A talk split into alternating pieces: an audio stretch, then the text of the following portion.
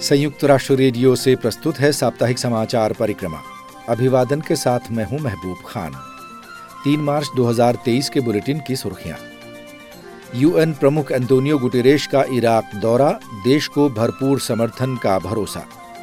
वोलकर Turk की चेतावनी, Myanmar में सैन्य बलों के दमन से मानवाधिकार हनन जारी। दुनिया भर में मृत्युदंड को समाप्त करने के लिए और ज़्यादा काम करने की पुकार।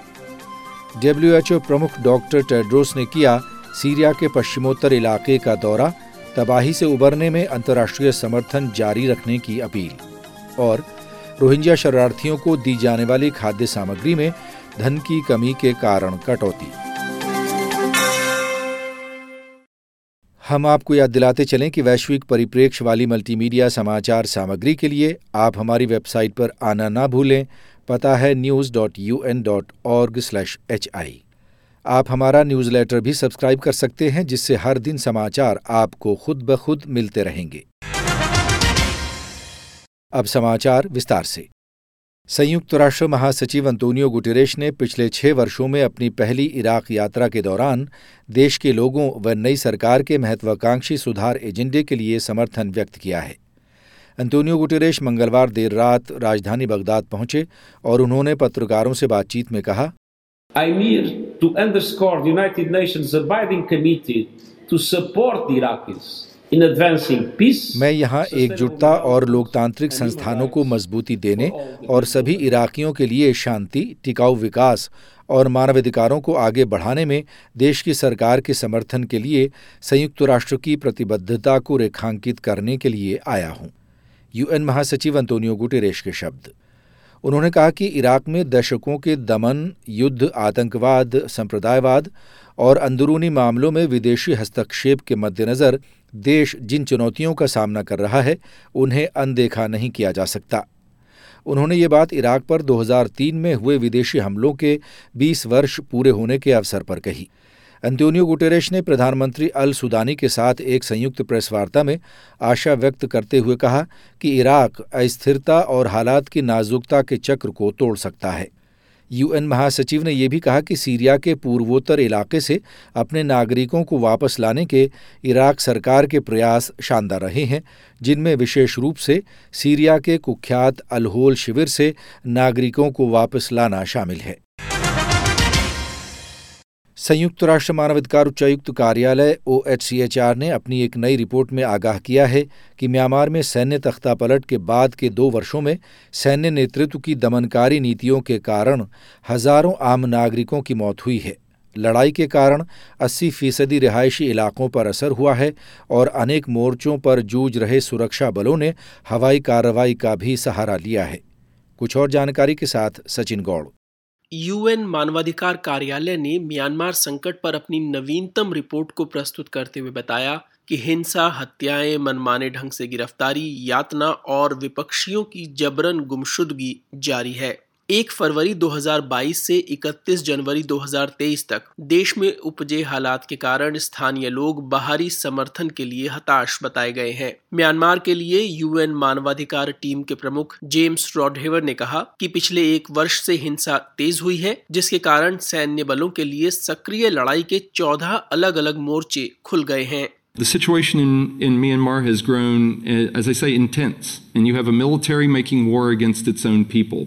मानवाधिकार टीम के प्रमुख जेम्स रॉडहेवर बता रहे थे कि म्यांमार में हालात और खराब हुए हैं और यहाँ सेना ने अपनी ही जनता के विरुद्ध युद्ध छेड़ा हुआ है वे ही वास्तव में इस संकट की वजह है जिससे हर मानवाधिकार को ठेस पहुँची है यूएन मानवाधिकार कार्यालय के अनुसार सैन्य तख्ता पलट के बाद से अब तक लगभग तीन हज़ार आम नागरिकों की मौत हो चुकी है। इनमें से तीस फ़ीसदी की हिरासत में रखे जाने के दौरान मौत होने की आशंका है।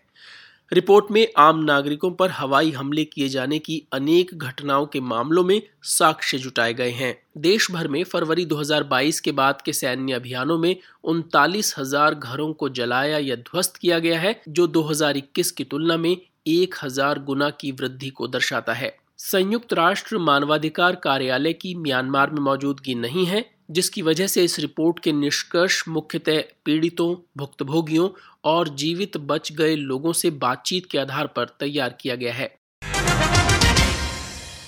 संयुक्त राष्ट्र के मानवाधिकार उच्चायुक्त वोलकर टर्क ने सभी देशों से मृत्युदंड के प्रावधान को खत्म करने की दिशा में और ज़्यादा काम करने के लिए कहा है। मृत्युदंड की प्रथा अब भी उनासी देशों में प्रचलित है। ज़्यादा जानकारी के साथ शिवानी काला। यूएन मानवाधिकार प्रमुख वोल्कर टर्क ने कहा कि मृत्यु दंड को खत्म करने का मुद्दा अंततः यूएन चार्टर में वर्णित सभी इंसानों के संरक्षण के उच्चतम मानकों के वादे के बारे में है, जो कि मानवाधिकारों की सार्वभौमिक घोषणा पत्र की भावना के अनुरूप हैं। वर्ष 2023 में इस घोषणा पत्र की पिचहत्तरवीं वर्षगांठ है। वोल्कटर के अनुसार मृत्युदंड पर स्वैच्छिक रोक लगाए जाने के विरोधियों का कहना है कि पीड़ितों के अधिकारों की अनदेखी हो रही है। उनकी दलील है कि बदला लेना ही सबसे अच्छा जवाब है। उन्होंने इस संदर्भ में आश्चर्य व्यक्त किया कि बदले की कार्यवाही में इंसानियत कहाँ ठहरती है। क्या हम किन्हीं अन्य इंसानों की उनकी जिंदगियों से वंचित करके अपने समाजों का पतन नहीं कर रहे? 26 देशों ने मृत्युदंड की प्रथा को खत्म कर दिया है और 14 अन्य देशों ने अपने यहाँ मृत्युदंड पर स्वैच्छिक रोक लगाई हुई है। विश्व स्वास्थ्य संगठन डब्ल्यूएचओ के मुखिया डॉक्टर टेड्रोस एडिनोम गैब्रिसस ने सीरिया के पश्चिमोत्तर में भूकंप प्रभावित इलाकों का दौरा करके हालात का जायजा लिया है। देश के पश्चिमोत्तर इलाके और पड़ोसी देश तुर्की में 6 फरवरी को आए शक्तिशाली भूकंप के कारण जानमाल का भारी नुकसान हुआ है। सीरिया का पश्चिमोत्तर क्षेत्र उन विपक्षी लड़ाकों के लिए आखिरी गढ़ है जो सरकारी सुरक्षा बलों और उनके सहयोगियों का विरोध कर रहे हैं। यहाँ लाखों आम नागरिकों ने शरण ली हुई है, जिनमें से बड़ी संख्या में लोग अनेक बार विस्थापित हो चुके हैं। डॉक्टर टेड्रोस ने कहा कि तीन सप्ताह पहले आए भूकंप के कारण पिछले बारह वर्षों में पहले से ही युद्ध, आर्थिक बदहाली कोविड नाइन्टीन महामारी और हैजा के प्रकोप से जूझ रहे लोगों को अकल्पनीय पीड़ा सहन करनी पड़ी है We must not close our eyes or turn our backs on the Syrian people. We cannot let this be a forgotten crisis. हम सीरियाई लोगों की तरफ़ से अपनी आँखें बंद नहीं कर सकते और ना ही उन्हें अपनी पीठ दिखाकर भाग सकते हैं। इसे एक भुला दिए गए संकट के रूप में भी नहीं छोड़ा जा सकता। मैं अंतर्राष्ट्रीय समुदाय देशों की सरकारों समाज सेवियों और व्यक्तियों से इन लोगों की मदद करने की पुकार लगाता हूँ जो असीम नुकसान निर्धनता और अभाव का सामना कर रहे हैं। डब्ल्यूएचओ के महानिदेशक डॉक्टर टेड्रोस के शब्द। उन्होंने सीरियाई लोगों तक सहायता पहुंचाना जारी रखने के लिए अपने संगठन की प्रतिबद्धता को भी रेखांकित किया, मगर पुनर्बहाली व पुनर्निर्माण प्रयासों के लिए अधिक से अधिक अंतर्राष्ट्रीय समर्थन का भी आग्रह किया। बांग्लादेश में रोहिंग्या शरणार्थियों को मुहैया कराई जाने वाली खाद्य सामग्री में सहायता धनराशि के अभाव में एक मार्च से कटौती शुरू हो गई है।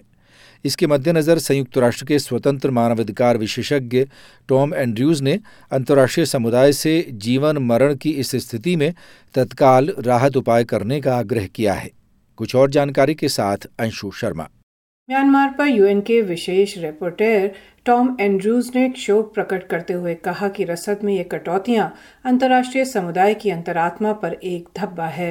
विशेष रिपोर्टर ने बताया कि राशन में कटौतियों की वजह से लगभग 10 लाख रोहिंग्या शरणार्थियों पर असर होने की आशंका है। यूएन मानवीय राहत कर्मियों ने चेतावनी जारी की है कि बांग्लादेश में शरण लेने वाले हर दस में से चार रोहिंग्या बच्चे अब नाटेपन का शिकार हैं। उनके शारीरिक विकास की गति धीमी है। कॉक्सस बाज़ार में शिविरों में रह रहे समस्त युवाओं में से हर दस में से चार रोहिंग्या महिलाएँ रक्त की कमी से पीड़ित हैं। विश्व खाद्य कार्यक्रम के अनुसार रोहिंग्या शरणार्थियों तक जीवन रक्षा सहायता पहुँचाने के लिए साढ़े बारह करोड़ डॉलर धनराशि की कमी है और उनका मासिक राशन 12 डॉलर से घटाकर 10 डॉलर कर दिया गया है। स्वतंत्र मानवाधिकार विशेषज्ञ टॉम एंड्रूज ने यूएन सदस्य देशों से तत्काल समर्थन की पुकार लगाई है, जिन्होंने उनके अनुसार अभी तक रोहिंग्या शरणार्थियों के लिए केवल शब्दों में ही समर्थन दिया है। मानवाधिकार विशेषज्ञ ने कहा कि यदि सहायता धनराशि का प्रबंध नहीं हो पाया तो अगले दो महीनों के भीतर और अधिक कटौतियाँ की जाएँगी और राशन में एक तिहाई की कमी हो सकती है। उन्होंने शोक प्रकट करते हुए कहा कि इसका अर्थ होगा कि बांग्लादेश के शिविरों में रोहिंग्या शरणार्थियों को हर दिन 27 पेंस पर ही गुजर बसर करने के लिए मजबूर होना पड़ेगा।